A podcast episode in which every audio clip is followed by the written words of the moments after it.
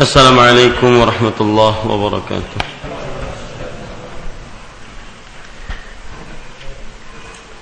بسم الله الرحمن الرحيم. إن الحمد لله نحمده ونستعينه ونستغفره ونعوذ بالله من شرور أنفسنا وسيئات أعمالنا من يهده الله فلا مضل له ومن يضلل فلا هادي له وأشهد أن لا إله إلا الله وحده لا شريك له وأشهد أن محمدا عبده ورسوله. يا أيها الذين آمنوا اتقوا الله حق تقاته ولا تموتن إلا وأنتم مسلمون.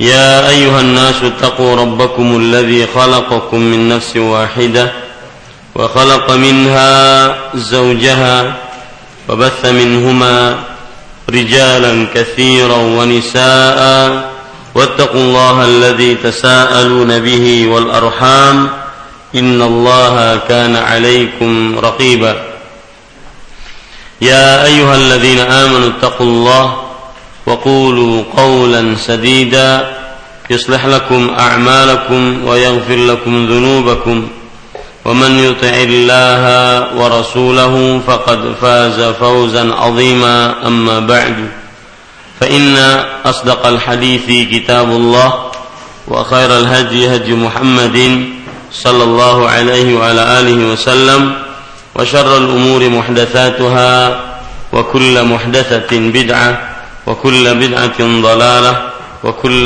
ضلالة في النار Alhamdulillah kita bersyukur pada Allah Subhanahu wa taala pada hari ini Selasa atau malam Selasa tanggal 6 Zulqa'dah 1435 Hijriah kita duduk bersama mengkaji kembali kajian rutin yaitu kitab Bulughul Maram min Adillatil Ahkam yang ditulis oleh Al-Hafidh Ibnu Hajar Al-Asqalani rahimahullahu taala. Salawat dan salam semoga selalu Allah berikan kepada Nabi kita Muhammad sallallahu alaihi wa ala alihi wasallam pada keluarga beliau, para sahabat serta orang-orang yang mengikuti beliau sampai hari kiamat kelak dengan nama-nama Allah yang husna dan sifat-sifat yang mulia saya berdoa Allahumma inna nas'aluka ilman nafi'an wa rizqan tayyiban wa amalan mutaqabbala. Wahai Allah sesungguhnya kami memohon kepada engkau ilmu yang bermanfaat rezeki yang baik dan amal yang diterima. Allahumma amin. Bapak, Ibu, saudara-saudari yang dimuliakan oleh Allah Subhanahu wa taala, masih kita membicarakan kitab taharah, kitab bersuci dalam babul wudu, bab berwudu. Pada kesempatan kali ini kita membaca hadis yang ke-41 Wa an Abdullah bin Amr radhiyallahu anhu anhuma fi sifatil wudu'i qala ثم مسح برأسه وأدخل إصبعيه السباحتين في أذنيه ومسح بإبهاميه على ظاهر أذنيه أخرجه أبو داود والنسائي وصححه ابن خزيمة Artinya dari Abdullah bin Amr ibn As radhiyallahu anhuma tentang cara wudhu dia berkata. Kemudian beliau sallallahu alaihi wa ala alihi wasallam mengusap kepalanya dan memasukkan kedua jari telunjuk ke dalam telinganya serta mengusap bagian luar telinganya dan kedua ibu jarinya. Diriwayatkan oleh Abu Dawud An-Nasai serta disahihkan oleh Ibnu Khuzaimah. Poin pertama dari hadis ini Bapak Ibu saudara-saudari yang dimuliakan oleh Allah yaitu biografi perawi yang meriwayatkan hadis ini. Beliau adalah Abdullah bin Amr. Ditulis di situ hanya sampai kepada Abdullah bin Amr. Dan nama lengkap beliau adalah Abdullah bin Amr bin As bin Wa'il Al-Qurashi As-Sahmi. Beliau berarti seorang dari orang-orang Quraisy. Berarti termasuk daripada kabilah Rasulullah sallallahu alaihi wa alihi wasallam. Dan Abdullah bin Amr ada perkara-perkara yang menarik dari biografi beliau yaitu beliau berhijrah dan juga bapaknya Amr ibn As sebelum penaklukan kota Mekah penaklukan kota Mekah pada tahun keberapa Hijriah? Hah? Ketujuh Hijriah. Berarti sebelum tahun tujuh Hijriah semenjak Nabi Muhammad sallallahu alaihi wasallam meninggalkan Mekah dan tinggal di kota Madinah, Abdullah beserta bapaknya Amr bin As dua-duanya berhijrah ke kota Madinah. Yang menarik juga dari Abdullah bin Amr bin Aus adalah beliau masuk Islam sebelum bapaknya. Ini menunjukkan pelajaran bahwa hidayah itu hanya Allah Subhanahu wa taala yang memberikan petunjuk. Kadang sang bapak lebih dahulu masuk daripada sang anak ke dalam agama Islam. Kadang anak kecil lebih dahulu memeluk Islam dibandingkan orang tua. Sebagaimana yang terjadi kepada Ali bin Abi Thalib radhiyallahu anhu. Kadang sang anak lebih dahulu masuk Islam dibandingkan orang tuanya. Dan seterusnya. Kadang seorang istri masuk ke dalam agama Islam, beriman kepada Allah sedangkan suaminya adalah yang mengaku menjadi Rabb mengaku menjadi Tuhan yang disembah. Seperti Firaun dan Asia. Kadang seorang suami adalah seorang nabi. Dan anaknya serta istrinya tidak beriman. Seperti seorang Nabi Nuh dengan Kanaan dan istrinya. Padahal beliau adalah nabi yang otomatis dijaga oleh Allah Subhanahu wa taala. Ini semua menunjukkan bahwa hidayah itu milik Allah.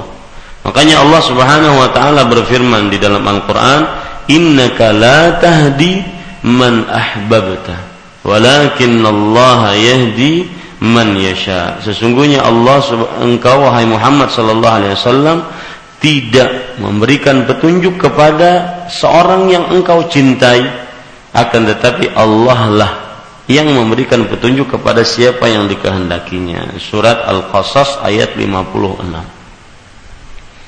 Apa faedahnya? Kalau meyakini Allah lah yang memberikan petunjuk, maka faedahnya adalah kita tugasnya hanya menyampaikan.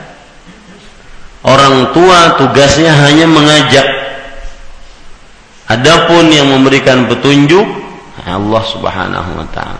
Suami tugasnya hanya mengajak anak istrinya yang memberikan petunjuk Allah Subhanahu wa taala.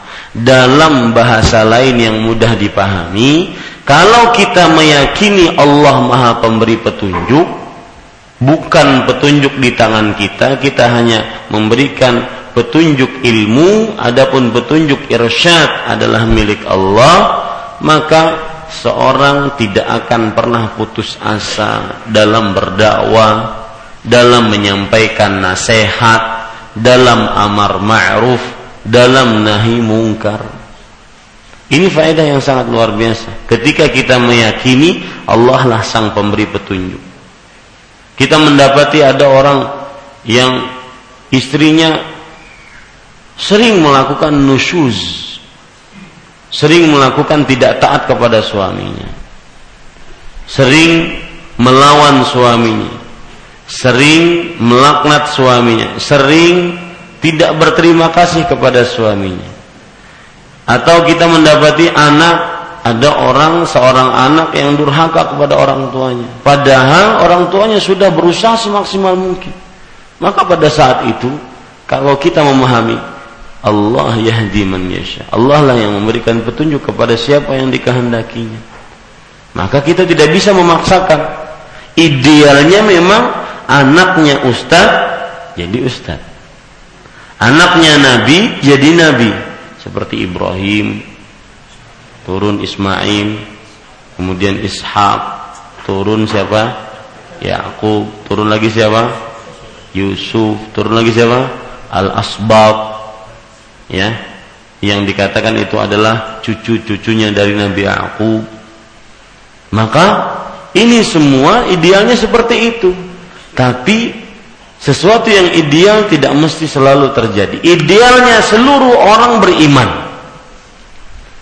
Allah Subhanahu wa taala bahkan berfirman walau sya'allahu laja'alan nasa ummatan wahidah kalau seandainya Allah Subhanahu wa taala menghendaki maka niscaya Allah Subhanahu wa taala akan menjadikan semuanya menjadi satu sembahan. Menjadi satu uh, umat yang menyembah Allah Subhanahu wa taala. Ini disebutkan oleh Allah di dalam surat An-Nahl ayat 93. Kalau Allah Subhanahu wa taala menghendaki dan idealnya semestinya seperti itu, yaitu Semuanya akan beriman. Misalkan dalam surat Ar-Ra'd ayat 31 Allah berfirman, "Allau yasha'ullah lahadan nasa jami'an." Kalau Allah menghendaki, maka Allah akan memberikan petunjuk kepada seluruhnya. Nah, ini membuat kita apa tadi faedahnya? Tidak putus asa. Putus asa dalam apa Ustaz? Dalam berdakwah dalam menyampaikan nasihat kepada anak-anak kita, kepada istri kita, kepada suami kita mungkin, ya, kepada tetangga kita mungkin, kepada teman-teman kita, tidak akan pernah putus asa. Kenapa? Karena hidayah di tangan Allah. Kalau Allah beri hidayah pasti dapat. Kalau tidak pasti tidak dapat. Man yahdihillah fala mudhillalah wa man yudlilhu fala. Barang siapa yang diberikan petunjuk oleh Allah, maka tidak ada seorang pun yang menyesatkannya. Fala mudilla lahu. Mudilla di sini kata nakirah.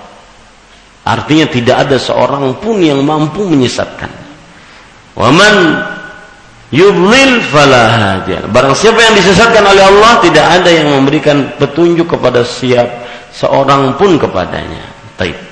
Kita lanjutkan pelajaran yang menarik e, biografi menarik juga dari seorang Abdullah bin Amr bin As radhiyallahu anhu adalah beliau ini lahir kelahiran beliau dengan kelahiran bapaknya cuma 12 tahun bedanya. Berarti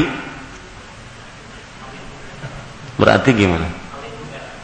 Bapaknya nikah umur berapa? 11 tahun. Kalau langsung punya anak. Ya kan? Ini menunjukkan bahwa nikah muda itu bukan sesuatu yang harus momok dijauhi.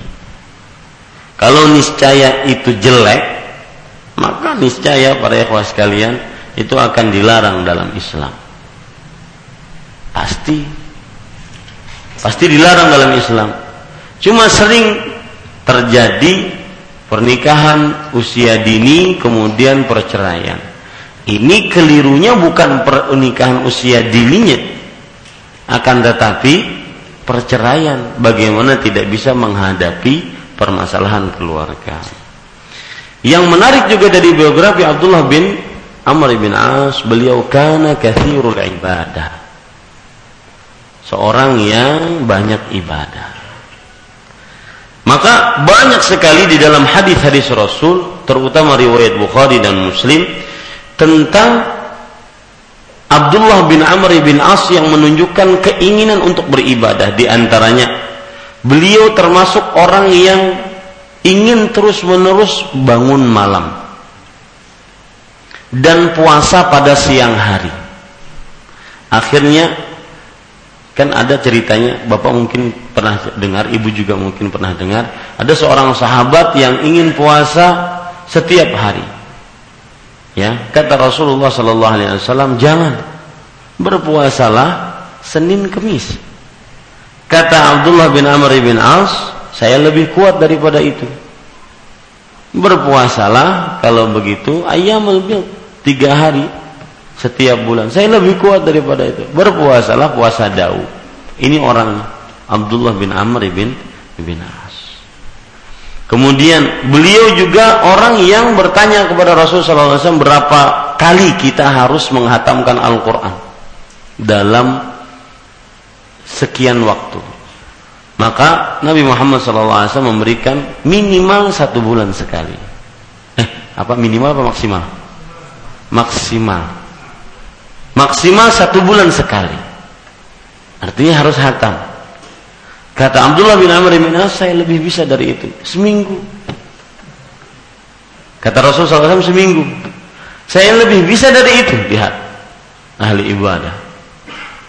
Kemudian kata Amr kata Rasul Shallallahu Alaihi Wasallam tiga hari dan tidak boleh lebih sedikit dari itu. Ini orang Abdullah bin Amr bin As radhiyallahu anhu.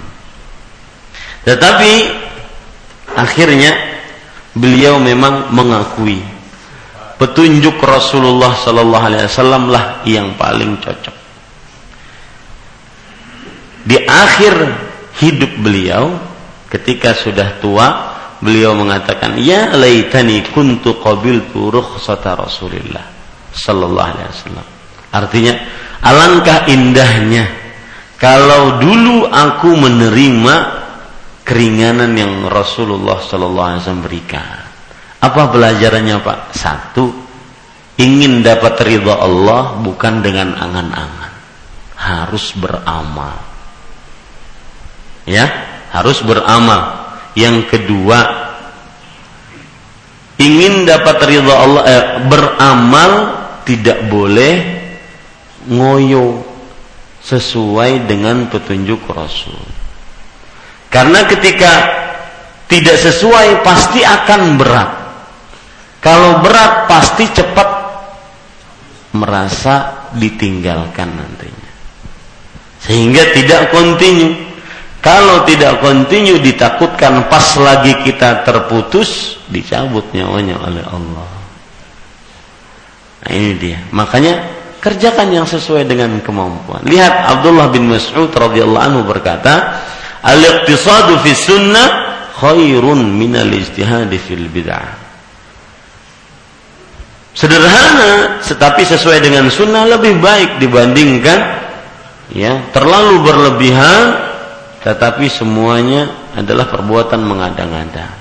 Dua rakaat ketika setengah lima subuh, nanti tambah satu rakaat sebagai witirnya, tetapi dikerjakan selama hidup lebih utama dibandingkan kadang-kadang sholat malam 11 rakaat tapi cuma sebulan sekali. Itu pun bangunnya anak bekami. Ya? Ini. Saya kalau bercerita tentang uh, istiqamah selalu ingat Syekh Abdul Muhsin.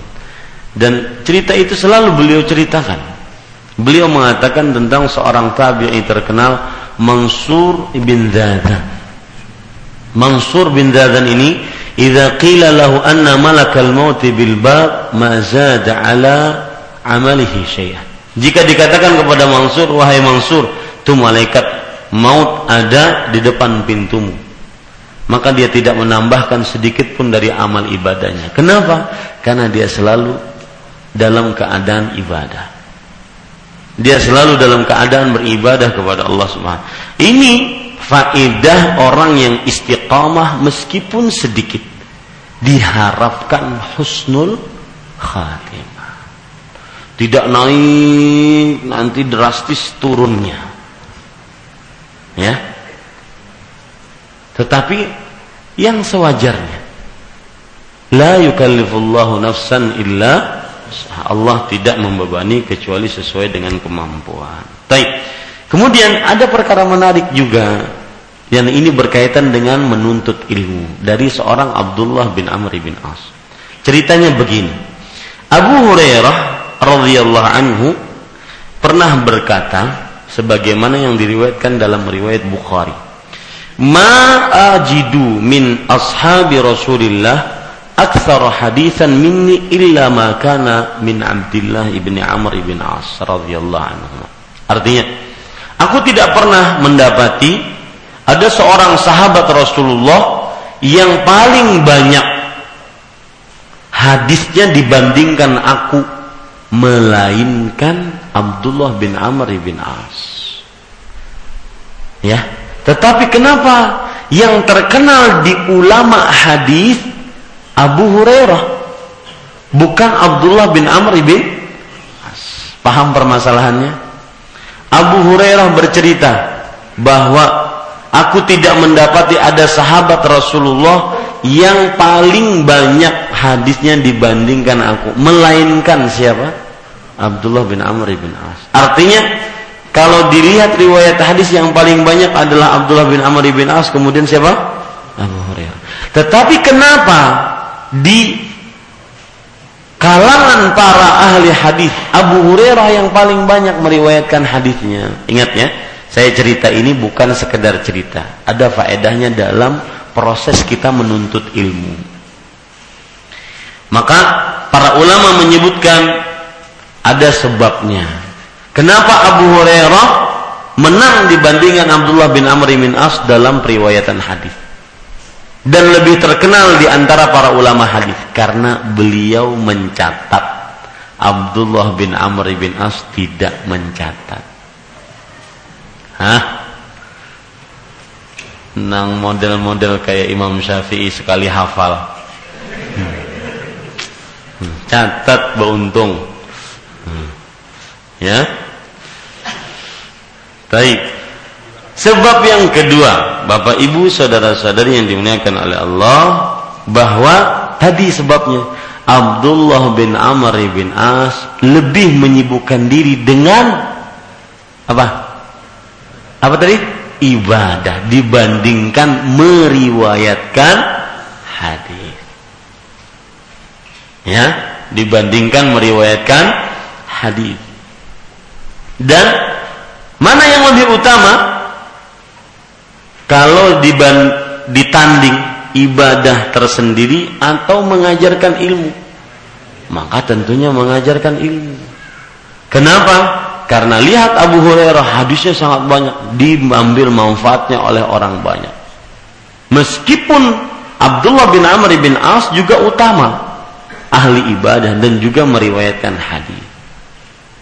Ini pelajaran-pelajaran dari seorang Abdullah bin Amr bin As radhiyallahu anhu.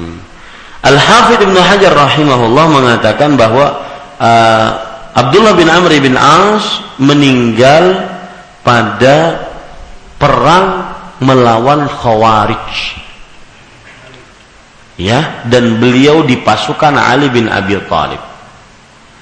Dan di akhir bulan Zulhijjah pada tahun 63 Hijriah. Pada tahun berapa? 63 Hijriah.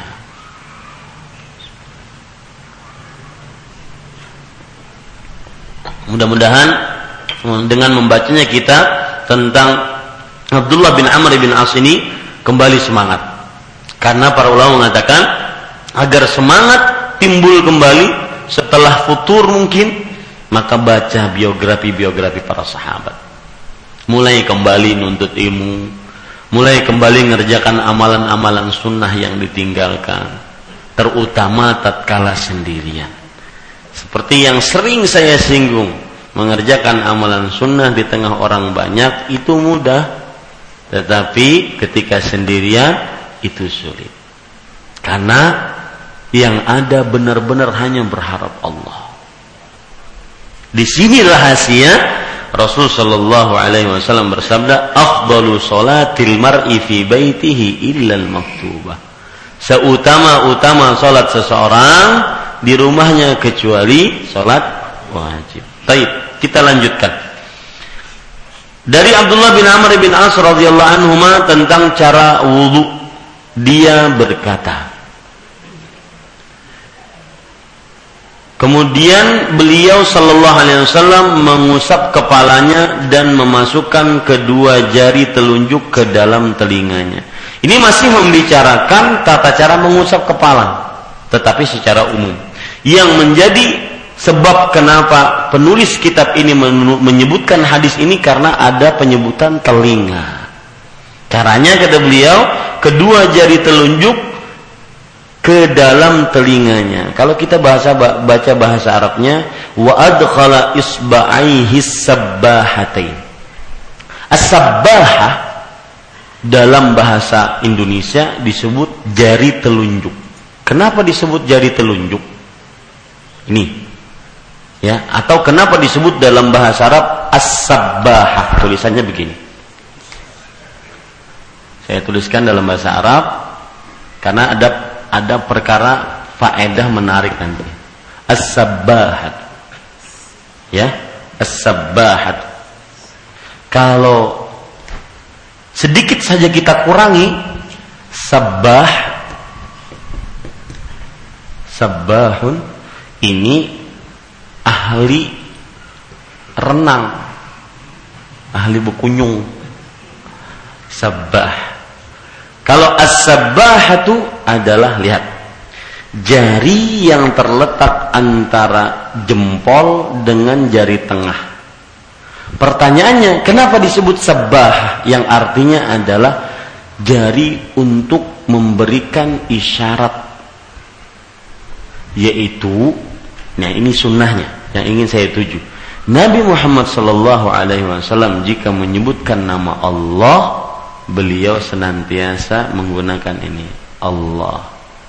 Seperti dalam haji wada ketika beliau mengatakan Allahumma fashhad. Ya Allah saksikanlah. Ya Allah saksikan ini sunnah yang bisa kita kerjakan. Asyhadu an la ilaha illallah. At-tahiyatus salawatut tayyibatul mubarakatuh lillah. Makanya kita bergerak kan? Karena dia memberikan isyarat. Allah menunjukkan sebuah isyarat. Tunggal, esa, satu, satu-satunya yang berhak disembah. Ini sunnah Rasul Sallallahu Alaihi Wasallam dan sering kita lihat Syekh Abdul Muhsin melakukan ini.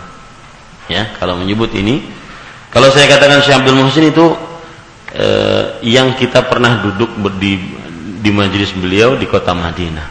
Beliau adalah ahli hadis di kota Madinah. Baik.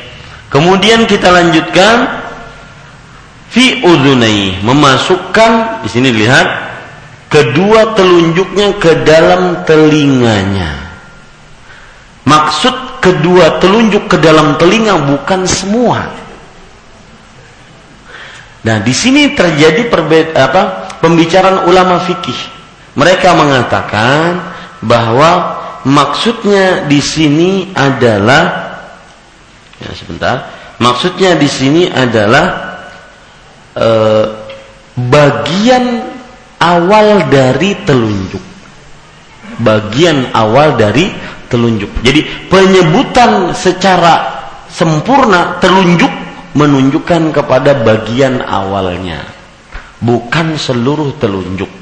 Ya. Wa masaha bi ibhamaihi ala zahiri udhunai dan mengusap bagian luar telinganya dengan kedua ibu jarinya. Jadi seperti ini. Ya. Ini ibu jari ya. Ini jari telunjuk dimasukkan. Sekali lagi tidak semua karena penyebutan jari telunjuk bukan untuk keseluruhan tetapi ujungnya saja. Ya. Itu pun bukan dimasukkan ke lubangnya. Enggak tidak dimasukkan ke lubangnya jangan sampai dimasukkan ke lubangnya Ya, cukup dimasukkan ke telinganya saja. Untuk apa? Agar bisa sebagai sebuah pegangan ketika dia menjalankan ibu jarinya. Lihat, di sini disebutkan mengusap bagian luar telinganya dengan kedua ibu jarinya. Dia jalankan kedua bagian luar telinga kan ini. Ya. Nah, dia jalankan dengan ibu jari tersebut. Ya. Ini para ikhwan yang dirahmati oleh Allah Subhanahu wa taala.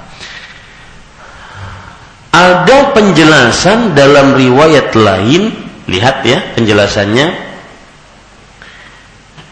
Wa bisabbahataini batina udhunai. Dan ini tambahan riwayat, penjelasan riwayat yang tidak ada dalam buku kita, yaitu mengusap dengan jari telunjuk tadi dalam bagian dalam telinga. Jadi dijalankan sama-sama, bukan bukan jempolnya saja yang jalan, tetapi dijalankan sama-sama. Ya, makanya saya katakan tidak dimasukkan ke dalam lubang telinganya, enggak. Hanya sekedar memasukkan ke dalam telinga, kemudian nanti dijalankan sama-sama. Bisa dimaklumi? Bisa dipahami? Nah, ini para ikhwan yang dirahmati oleh Allah Subhanahu wa taala. Kemudian pelajar poin yang selanjutnya kalau sudah kita pahami hadis ini Sebelum uh, saya lanjut kepada poin selanjutnya, ada riwayat lain juga dari Al-Miqdam bin Ma'di Karif. Beliau bercerita, "Ra'aitu Rasulullah sallallahu alaihi wasallam tawaddaa famasaha ra'sahu wa masaha udhunaihi." zahirahuma wa batinahuma. Artinya, aku pernah melihat Rasulullah SAW berwudu. Lalu beliau mengusap kepalanya dan mengusap kedua telinganya. Bagian dalamnya dan bagian luarnya. Hati-hati ya.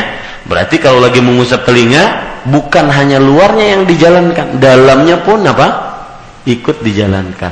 Lalu apakah Ketika kita membicarakan bagian dalam, ini semua diikuti? Tidak. Ya. Ya dianggap satu jalan saja gitu. Ya. Tidak perlu diikuti leok apa kelok-keloknya itu nggak perlu ya. Ya. Tidak. Jalankan dari bawah ke atas. Seperti itu. Nah, hadis ini poin yang selanjutnya yaitu akhrajahu Abu Dawud wan Nasa'i wa sahahu Ibnu Khuzaimah. Hadis ini diriwayatkan oleh Imam Abu Daud, Imam Nasai dan disahihkan oleh Imam Ibnu Khuzaimah. Dan hadis ini adalah hadis yang hasan. Ya, hadis yang hasan dan disahihkan oleh Imam Az-Zahabi, kemudian juga oleh Al-Hafidz Ibnu Hajar bahwa hadisnya adalah hadis yang hasan.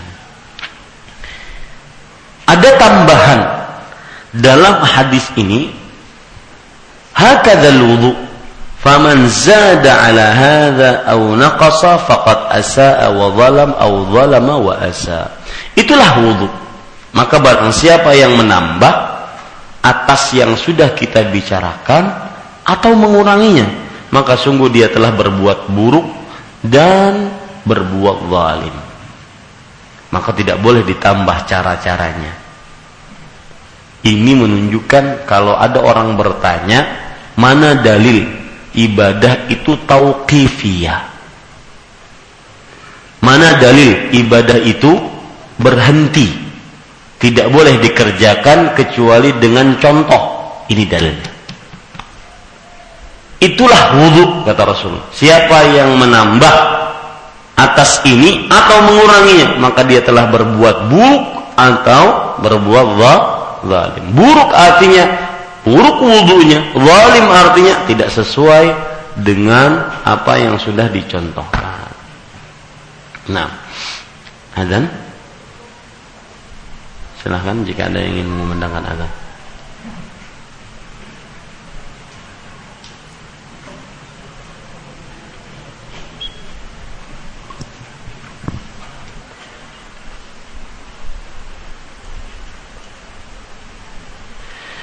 Ya, perhatikan baik-baik Bapak Ibu saudara-saudari yang dimuliakan oleh Allah Subhanahu wa taala. Sekarang poin yang paling penting. Setiap kali kita belajar Bulughul Maram itu yang paling penting adalah pelajaran hukum dari hadis ini. Sehingga kita bisa amalkan sehari-harinya.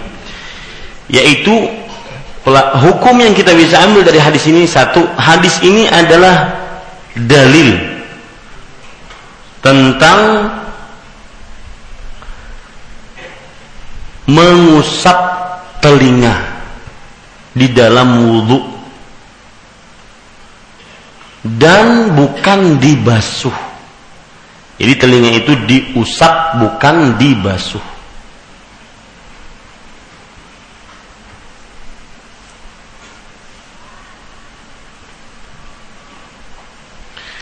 Yang kedua, hadis ini menunjukkan tentang bahwa mengusap kepala termasuk di dalamnya kedua telinga.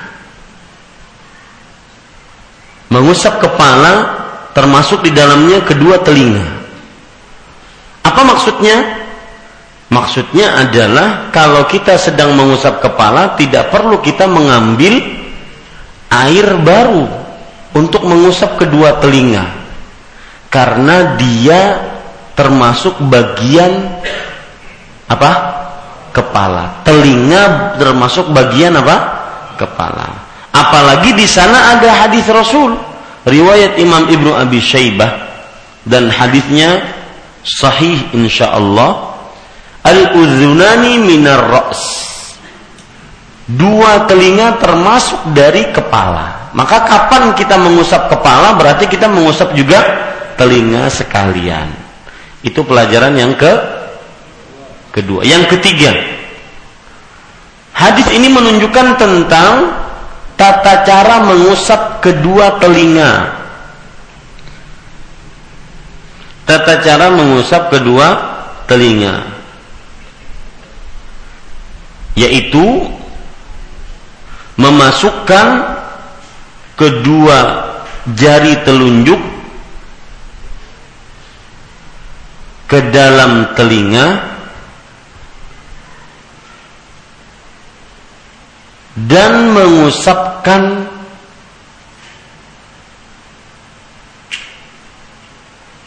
kedal mengusapkan pada bagian dalam telinga.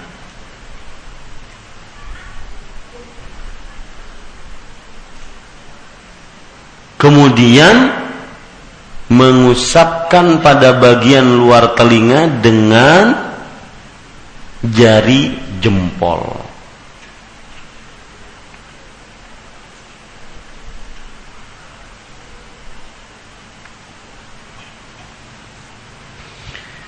Faedah yang terakhir, hadis ini menunjukkan tentang hikmah mengusap telinga.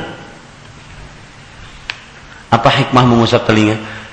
Agar dosa-dosa yang didengar oleh telinga atau perkataan-perkataan dosa yang didengar oleh telinga itu gugur diakibatkan kita usap ketika berwudu.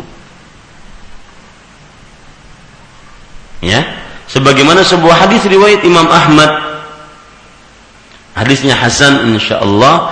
Idza tawadda'a ar-rajulul muslimu kharajat khatayahu min sam'ihi wa basarihi wa yadayhi wa rijlaihi fa in qa'ada qa'ada maghfuran lah. Jika seorang hamba muslim berwudu maka keluar dosa-dosanya dari pendengarannya, penglihatannya, kedua tangannya dan kedua kakinya.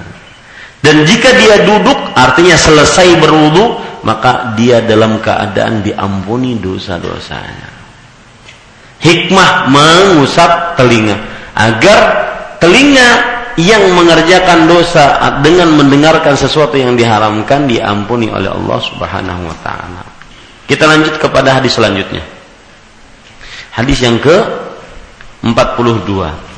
Wa an Abi Hurairah radhiyallahu anhu qala qala Rasulullah sallallahu alaihi wa ala alihi wasallam idza istayqadha ahadukum min manamihi falyastanthir thalathan fa inna syaitana yabitu ala khayshumihi muttafaqun alaih dari Abu Hurairah radhiyallahu anhu dia berkata Rasulullah sallallahu alaihi wa alihi wasallam bersabda apabila salah seorang di antara kalian bangun tidur hendaknya ia memasukkan air ke dalam hidung kemudian mengeluarkannya sebanyak tiga kali karena syaitan bermalam di batang hidungnya. Muttafaqun alaih. Ya perhatikan e, poin pertama Abu Hurairah sudah sering kita lewati. Maka kita lewati poin yang kedua yaitu makna dari hadis ini. Ya makna dari hadis ini. Perhatikan baik-baik. Di sini Rasulullah SAW bersabda apabila salah seorang di antara kalian bangun tidur. Bangun tidur berarti umum. Tidur siangkah tidur malamkah? Akan tetapi nanti ada penyebutan kata-kata bermalam di akhir hadis. Karena syaitan bermalam ya di batang hidungnya maka wallahu alam yang sangat ditekankan adalah setelah tidur malam ya setelah tidur malam amalan ini yang kita baca apabila salah seorang di antara kalian bangun tidur. Maksudnya tidur apa? Tidur malam. Dalilnya mana? Karena tadi ada yaitu karena syaitan bermalam. Dalam bahasa Arabnya yabitu. Yabitu itu adalah dari kalimat baitutah yaitu para ulama mengatakan man adrakahul lail faqad ba siapa yang tidur di malam hari maka dia sungguh telah bermalam. Ya dia bermalam. Taib hendaknya ia memasukkan air ke dalam hidung kemudian mengeluarkannya yang disebut dengan istinthar istinthar ya tulisannya pakai bahasa Arab istintharun Hah? Istinfar. Istinfar pakai sa, pakai sa. Baik. Hendaklah dia memasukkan air ke dalam hidung kemudian mengeluarkannya sebanyak tiga kali. Kenapa? Karena syaitan bermalam di batang hidung. Dalam hadis kalau Bapak baca khoyshum, kalau ingin lengkap tahu apa batang hidung yang dimaksud, ini hidung dalamnya itu nah di al, di dalam pangkal hidung berarti apa faedahnya? Saya sering pagi tadi sudah saya singgung. Bahasa Arab itu adalah kaya dengan makna. Dan wahyu Allah Al-Quranul Karim sabda Rasulullah itu tidak sembarangan. Maka ketika Rasulullah SAW bersabda khayshum artinya adalah kalau kita ini saya baca ya a'lal anfi min dakhilihi. Hidung yang paling dalam da, hidung apa? Hidung yang paling tinggi. Bagian hidung yang paling tinggi dan dari dalam. Berarti kita ambil pelajaran darinya adalah kalau kita masukkan air ke hidung benar-benar apa? Masuk ke dalam. Tuh kan? Faedahnya dari bahasa ini. Ya? Sehingga kita benar-benar mengerjakan sunnah maksimal maka saya singgung siapa saja yang ingin berdakwah dalami bahasa Arab karena itu modal anda untuk sukses dalam berdakwah Baik, kita lanjutkan Bapak Ibu saudara-saudari yang dimuliakan oleh Allah Subhanahu wa taala. Hadis ini diriwayatkan oleh Imam Bukhari dan Imam Muslim. Hadisnya hadis yang sahih. Kalau kita perhatikan, di sini Rasulullah SAW bersabda, karena syaitan bermalam di batang hidungnya. Ini adalah sebuah sebab ilat kenapa kita memasukkan air ke hidung. Agar syaitannya keluar. Dan para ikhwan yang dirahmati oleh Allah Subhanahu wa taala, para ulama mengatakan hikmah yang paling utama kita ambil dari nas baik itu ayat Al-Quran ataupun hadis Rasul. Jadi kalau ditanya, kenapa kamu kok duduk masukkan air ke hidung begitu dalam? Ini dalilnya.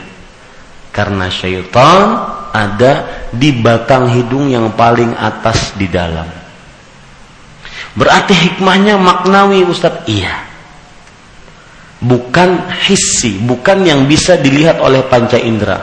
Ketika orang masukkan hidungnya, hut keluar, mana setannya reda?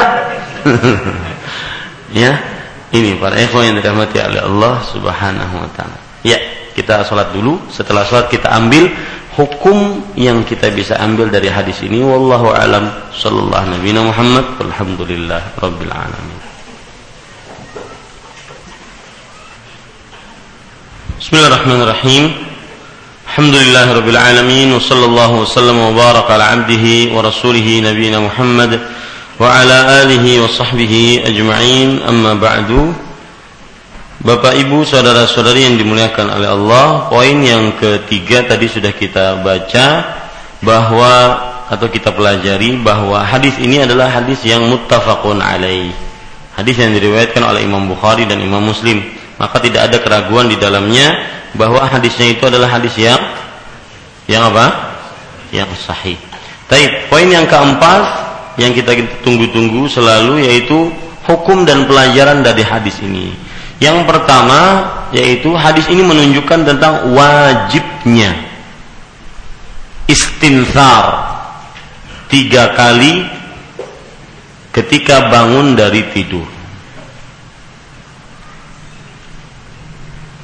Hadis ini menunjukkan wajibnya istinsar tiga kali ketika bangun dari tidur malam. Kalau diambil atau bapak ibu perhatikan dengan seksama tadi wajibnya istighfar tiga kali jika bangun dari tidur malam. Berarti bukan dari ketika hendak berwudu Ustaz. Ya? Maka jawabannya iya. Walau bukan hendak ber berwudu. Ya? Memang di sana ada riwayat-riwayat yang lain yang menunjukkan bahwa ketika bangun tidur malam lalu hendak berwudu hendaklah dia beristighfar. Nah itu dia. Jadi hadis eh, hukum hukum yang pertama yang kita bisa ambil dari hadis ini adalah bahwa wajibnya istighfar sebanyak tiga kali ketika bangun tidur malam. Meskipun tulis meskipun tidak hendak berwudu meskipun tidak hendak apa? Berwudu. Dan lihat kata-kata wajib ya. Karena di sini Nabi Muhammad SAW menyebutkannya dengan uh, perintah ya. Ini juga permasalahan bahasa yang harus saya tulis biar lebih paham. Ini perintah Rasulullah SAW menyebutkannya dengan perintah. Fal yas tan fir Lihat fal yastan fir. Dalam bahasa Arab lam ini disebut lam mul amri, lam perintah. Yang kalau ada lam ini maka kata kerjanya di belakangnya jadi sukun. Faedahnya apa? Faedahnya dalam kehidupan dalam hukum berarti karena dia perintah maka menunjukkan kepada kewajiban. Karena asal hukum perintah wajib. Ya. Kalau Bapak memerintahkan sesuatu kepada seseorang, anak, istri, maka asal hukumnya wajib dikerjakan kecuali ada yang menurunkannya. Sama ketika Rasulullah SAW bersabda, "Fal yastanfir." Maka lam di sini lamul amr yang menunjukkan kepada kewajiban, perintah dan perintah menunjukkan kepada kewajiban. Baik. Pelajaran yang kedua yang kita bisa ambil dari hadis ini di sana terdapat tambahan riwayat. Gitu tulis ya. Di di sana terdapat tambahan riwayat bahwa istinfar wajib dilakukan ketika berwudu yang bangun dari tidur. Saya ulangi. Di sana terdapat tambahan riwayat bahwa istinfar wajib dilakukan ketika berwudu yang bangun dari tidur. Kapan kita bangun dari tidur malam? Kemudian ingin sholat maka kita berwudu, maka wajib untuk beristinfar. Kalau kata-kata wajib ditinggalkan berarti berdusta, berdosa. Ya, ditinggalkan berarti berdosa. Karena arti wajib itu yang kita kenal selama ini Pak di SD, di SMP, wajib adalah yang ditinggalkan berdosa dan dikerjakan berpahala. Itu nilai yang kita kenal. Adapun pengertiannya wajib adalah tolabul fi'li ala wajhil isti'la. Permintaan untuk mengerjakan sesuatu yang ditekankan itu itu definisi wajib yang bernilai jika dikerjakan dapat pahala ditinggalkan berdosa. Nah, itu dia wajib. Maka kalau kalau kita katakan wajib berarti jangan ditinggalkan karena kalau ditinggalkan berdosa. Ini hukum yang kedua. Baik, para ikhwan yang dirahmati oleh Allah Subhanahu wa taala, hukum yang ketiga atau pelajaran yang ketiga, terjadi perbedaan pendapat di antara para ulama. Tentang hukum istinfar tentang hukum istinsar.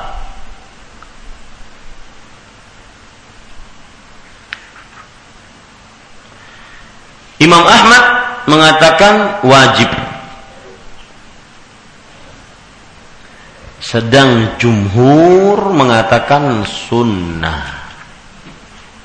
Imam Ahmad mengatakan wajib. Sedang jumhur mengatakan sunnah.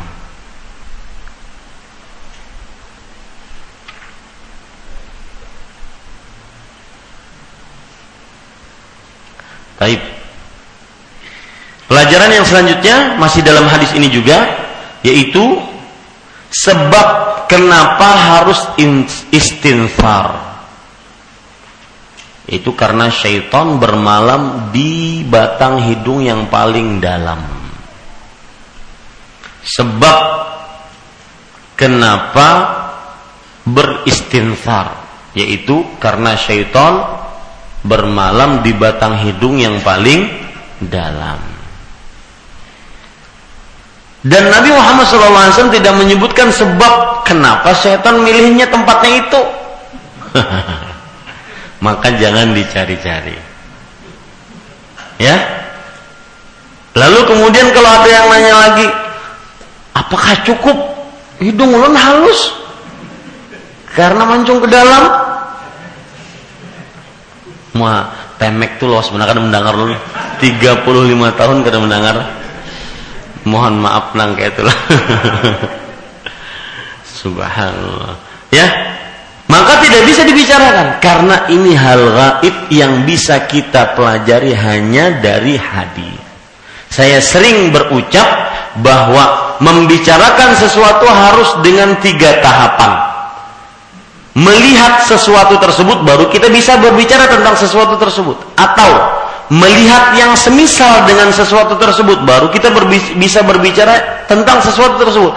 Atau mendapatkan kabar tentang sesuatu tersebut baru kita bisa berbicara tentang sesuatu tersebut sama syaitan asal hukumnya kita tidak ditampakkan maka kita tidak bisa berbicara tentang jin syaitan iblis ya kecuali dengan tahapan yang ketiga yaitu dengan apa?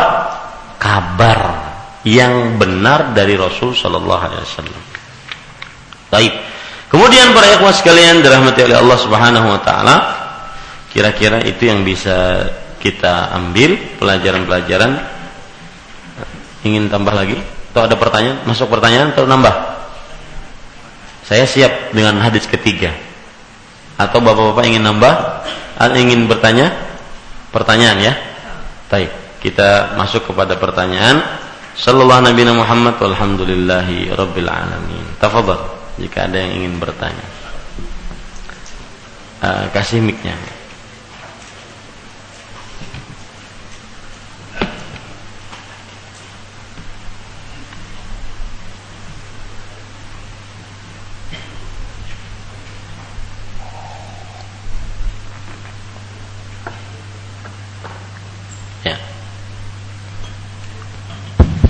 Ya Ustadz Pertuan e, Pertanyaan saya Apakah istinsar tadi diwajibkan setiap berwudhu Baik itu sholat bangun dari tidur malam Atau eh, waktu-waktu yang lain?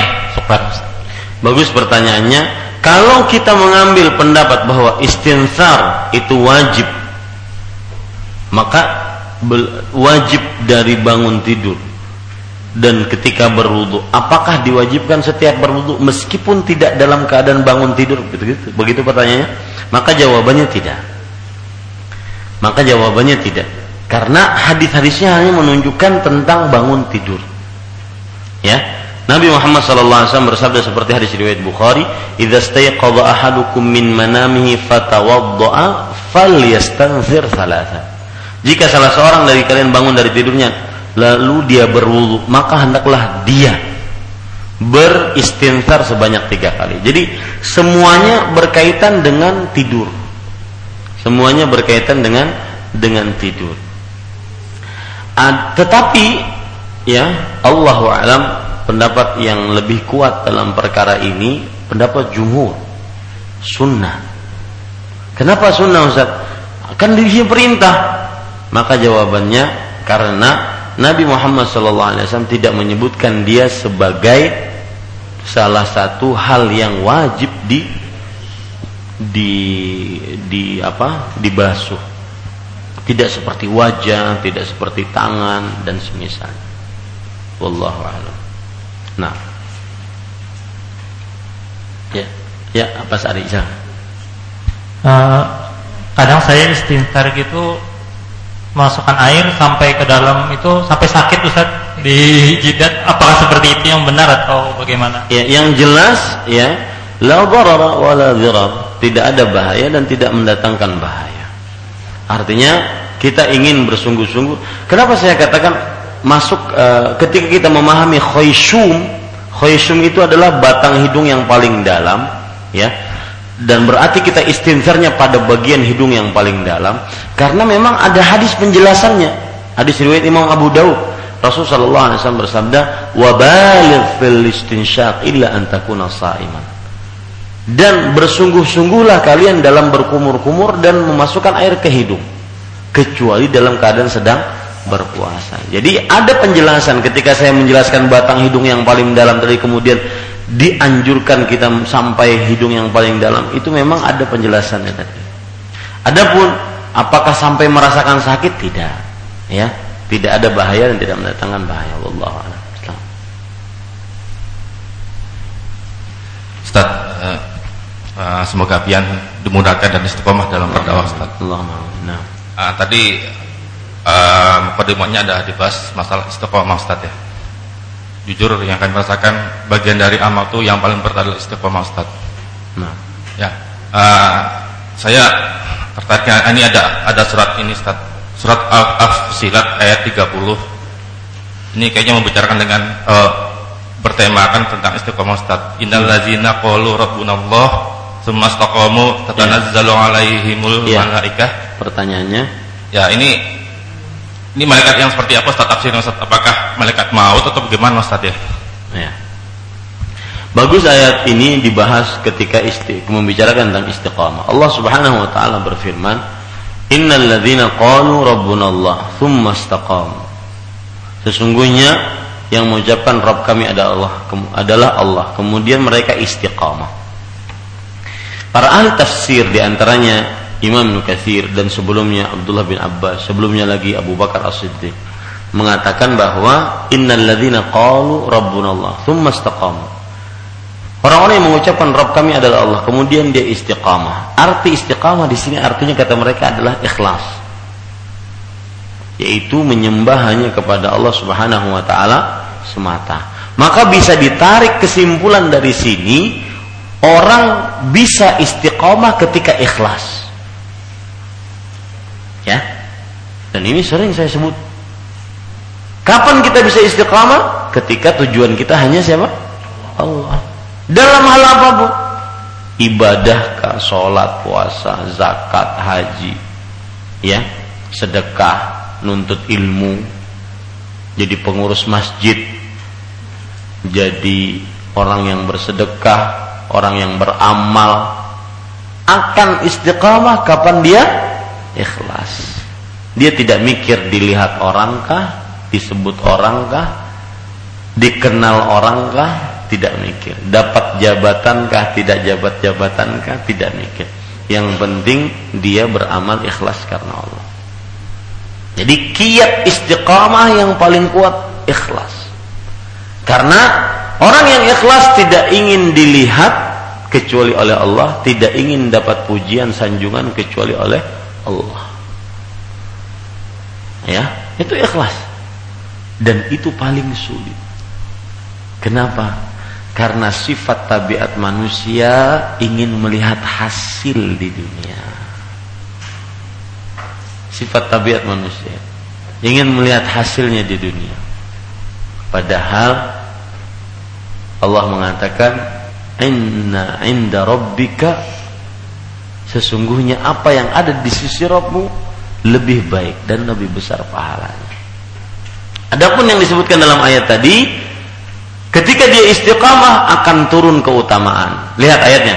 Innal ladzina qalu rabbuna Allah tsumma istaqamu tatanazzalu alaihimul malaika. Sesungguhnya orang yang mengucapkan Rabb kami adalah Allah, kemudian mereka istiqamah yaitu ikhlas karena Allah. Maka turun para malaikat. Ya, turun para malaikat. Dan pengalaman Pak ya, hati itu tidak bisa dibohongi. Seseorang yang berteman ikhlas karena Allah itu pasti akan nyaman kita berteman dengannya. Ya, seseorang yang bergerak karena Allah pasti akan dilihat pun nyaman di dalam penglihatan manusia yang lain. Tidak dipaksa-paksakan. Seseorang yang memang benar-benar berteman karena Allah meskipun jauh dia teman ada di Afrika, kita di Banjarmasin jauh. Tapi karena Allah terasa dekat. Karena apa apa dalilnya ini? Rasul sallallahu alaihi wasallam bersabda, "Al arwah junudun mujannada." Ruh itu adalah tentara yang saling bersatu. Fa idza ta'alafa eh, fa idza ta'arafa ta'alaf jika dia saling mengenal maka dia akan saling dekat kenapa karena amalannya cuma karena Allah ya tadi Taib. Adapun yang tidak ikhlas pasti terasa dibuat-buat. Amalannya dibuat-buat, perkataannya dibuat-buat, kelakuannya dibuat-buat. Ya. Tidak enjoy. Yang melihatnya tidak nyaman, yang mengerjakannya pun terasa berat. Kenapa? Karena cuma dilihat oleh manusia. Sedangkan Imam Syafi'i mengatakan ridwan nas. Keridhaan manusia adalah puncak yang tidak bisa dicapai. Ya. Baik. Lalu orang kalau ikhlas timbul keutamaan. Apa keutamanya? Ayat tadi. Tatanazzalu alaihimul malaika. Turun pala malaikat Para Imam Ibnu Katsir mengatakan malaikat yang turun di sini ketika sakaratul maut. Maka tidak heran kadang orang sakaratul maut seperti mengambil sesuatu. Tidak heran orang sakaratul maut tersenyum. Kenapa? Karena sedang turun para malaikat. Tatanazzalu alaihim malaikatu alla takhafu wa la tahzanu. Yang memberikan kabar gembira bahwa kalian jangan takut dan jangan sedih. Jangan takut apa yang akan kalian hadapi setelah kematian karena semuanya nikmat, karena surga. Orang istiqamah dapat surga. Jangan sedih atas apa yang kalian tinggalkan Karena keluarga kalian, anak istri kalian dijaga oleh Allah. Orang yang istiqamah dijaga oleh Allah. Nah, ini keutamaan. Jadi kalau ditanya ini kapan turunnya malaikat ketika sakaratul maut. Dan itu keistimewaan orang istiqamah. Dari sini pula para ulama mengatakan salah satu manfaat istiqamah adalah husnul khatimah yang tadi kita bicarakan. Karena tadi lihat keutamaannya malaikat turun pas sakaratul maut. Maka dikaitkan istiqamah husnul khatimah. Dan istiqamah serta husnul khatimah bukan ngaran tetangga ulun. Tapi dia adalah amal dan pahala. Amalnya istiqamah, pahalanya husnul khatimah. Nah, bagus pertanyaan zakallah. Ada yang lain? Ibu-ibu, ya, silakan. Daeng, Mas Daeng. Ya Ustaz uh, Masalah setan yang masuk ke hidung tadi Ya. Kami pernah membaca dialog jin muslim dan ulama Ya.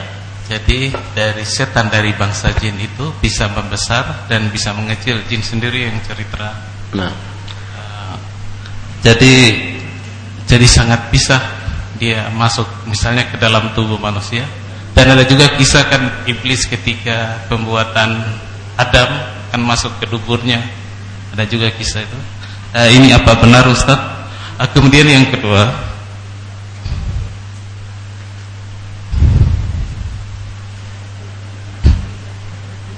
Yang pertama dulu saya jawab, yang kedua pikirkan dulu.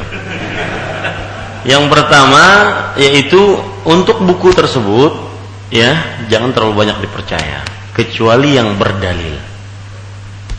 Kecuali yang berdalil. Seperti yang saya ungkapkan tadi.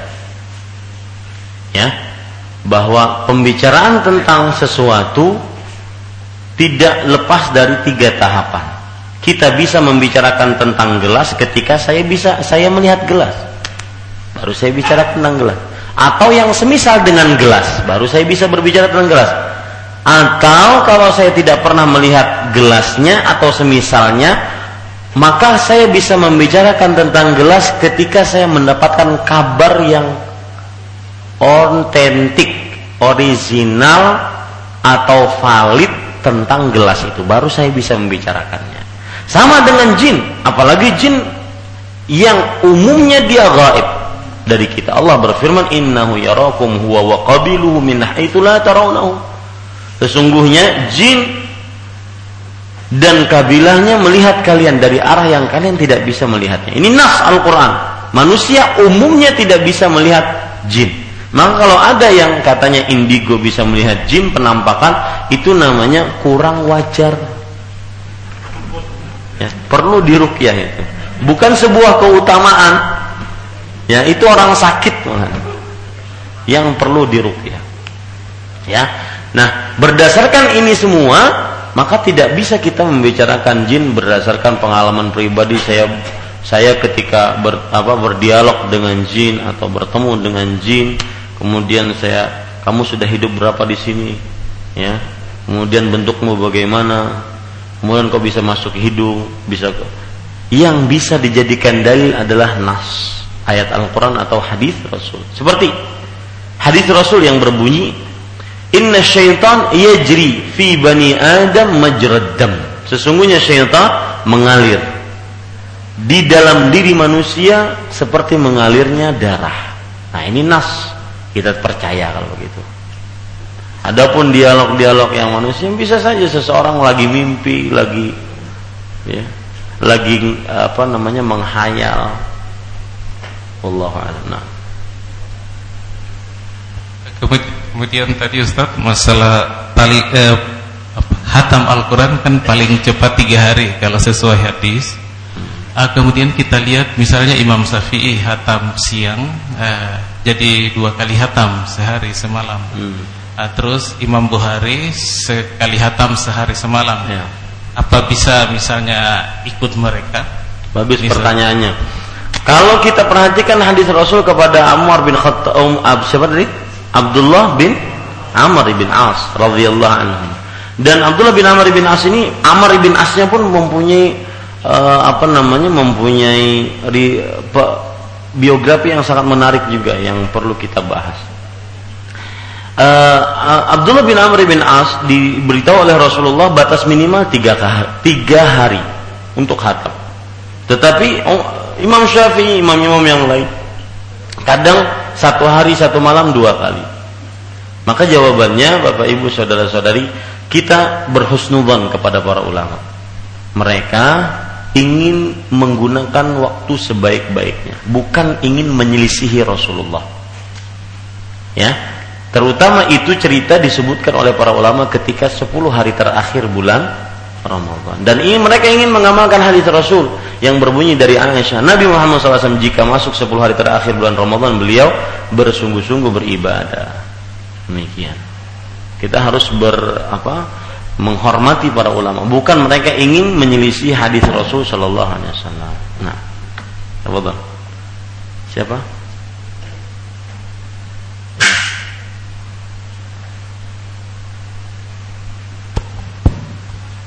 Uh, pertanyaan seputar mengusap telinga. telinga. Uh, pertanyaan ini ulun teringat karena dulu pernah belajar ngaji dengan uh, kiai lah seperti itu uh, tetapi karena mungkin dahulu ulun uh, memandang uh, keilmuan beliau yang kami menganggap dan dulu uh, bagi kami beliau dikenal sebagai musnid ya uh, ketika membahas tentang wudhu beliau kemudian pernah menambahkan kata beliau uh, disunahkan juga uh, istilahnya itu istizhar kalau ulun kada hilap karena hmm. sudah lama itu ulun lupa uh, istizhar itu yang ulun ingat beliau mengatakan sesudah diusap sebagaimana yang disebutkan di dalam hadis uh, kita membasahi tangan atau mungkin tangan yang telapak tangan masih basah itu ditelungkan ke kedua telinga seperti itu Ustaz. Uh, memang ulun kada istiqomah mengamalkannya tapi ulun ingat itu sekian lama dahulu ketika belajar uh, bab fikih uh, wudhu Nah, yang ulun tanyakan ketika membaca hadis ini, apakah memang ada dalilnya seperti itu, atau itu hanya pendapat? Ya, nah, bagus pertanyaannya, jazakallah khair. Saya belum pernah dapati, tetapi mungkin kita bisa cek. Selama yang mengajarkan itu dikatakan al-musnib, mudah-mudahan benar dan itu tambahan amal bagi kita. Tetapi saya tidak belum pernah mendapatkannya. Karena beberapa kitab yang disebutkan dalam Sahih Bukhari, Sahih Muslim, Sunan Abi Dawud, Sunan Tirmidzi, Sunan Nasai yang pernah dikaji atau uh, kitab kutubus sitah semuanya saya belum pernah dapati ada itu. Ya yang disebut dengan istidhar tadi. Iya paham maksudnya cuma kita akan cek nanti. Kalau pertemuan selanjutnya kalau memang ada saya akan sebutkan. Kalau tidak ada maka kita juga akan terangkan. Nah. Allahu ada yang lain? Ya. Cukup kiranya. Jazakumullahu khairan. Terima kasih banyak atas perhatiannya Dan kehadirannya. Mudah-mudahan senantiasa kita mendapatkan ilmu yang bermanfaat Dan keikhlasan dalam beramal ibadah Kita cukupkan dengan kafaratul majlis. Subhanakallahumma bihamdika Asyhadu an la ilaha illa anta astaghfiruka wa atubu ilaih. Wa sallallahu nabiyana Muhammad Walhamdulillahi rabbil alamin. Wassalamualaikum warahmatullahi wabarakatuh